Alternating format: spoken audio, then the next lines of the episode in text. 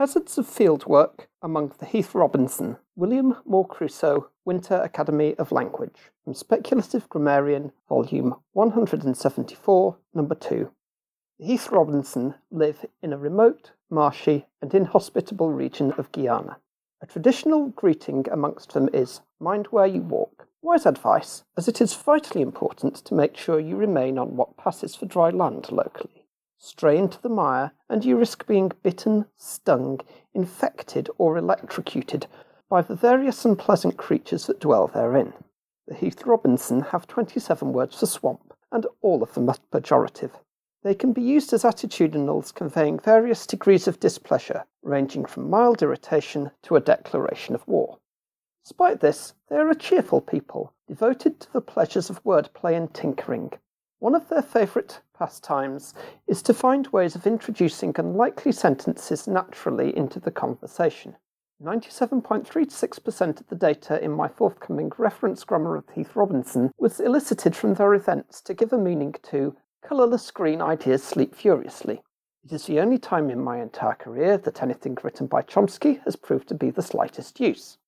With regard to tinkering, they periodically obtain samples of modern technology that have been abandoned, or, depending on translation, bequeathed by explorers, missionaries, and other visitors to the region. Driven by curiosity, they dismantle them, investigate their workings, and use their components to build their own eccentric and fascinating devices. Although these are clearly built more for amusement than any practical purpose, they are marvels of mechanical art. The Heath Robinson's talent for creative mechanics was of great use to, me towards the end of my stay with them. One of the first problems I had faced was how to get about in the wetlands, particularly as settlements are widely dispersed. The Heath Robinson themselves use flat bottomed boats, but as I am a dubious punter at best, I invested in a one man hovercraft.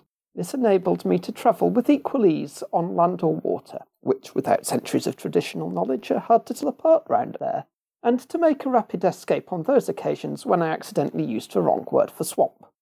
However, I failed to take into account the vehicle's prodigious fuel consumption, and one day I found myself stranded in a remote part of the swamp with neither diesel nor any means of obtaining it. Heath Robinson, however, came to my rescue, and within an afternoon had converted my vehicle to run on electrical power. But from what source?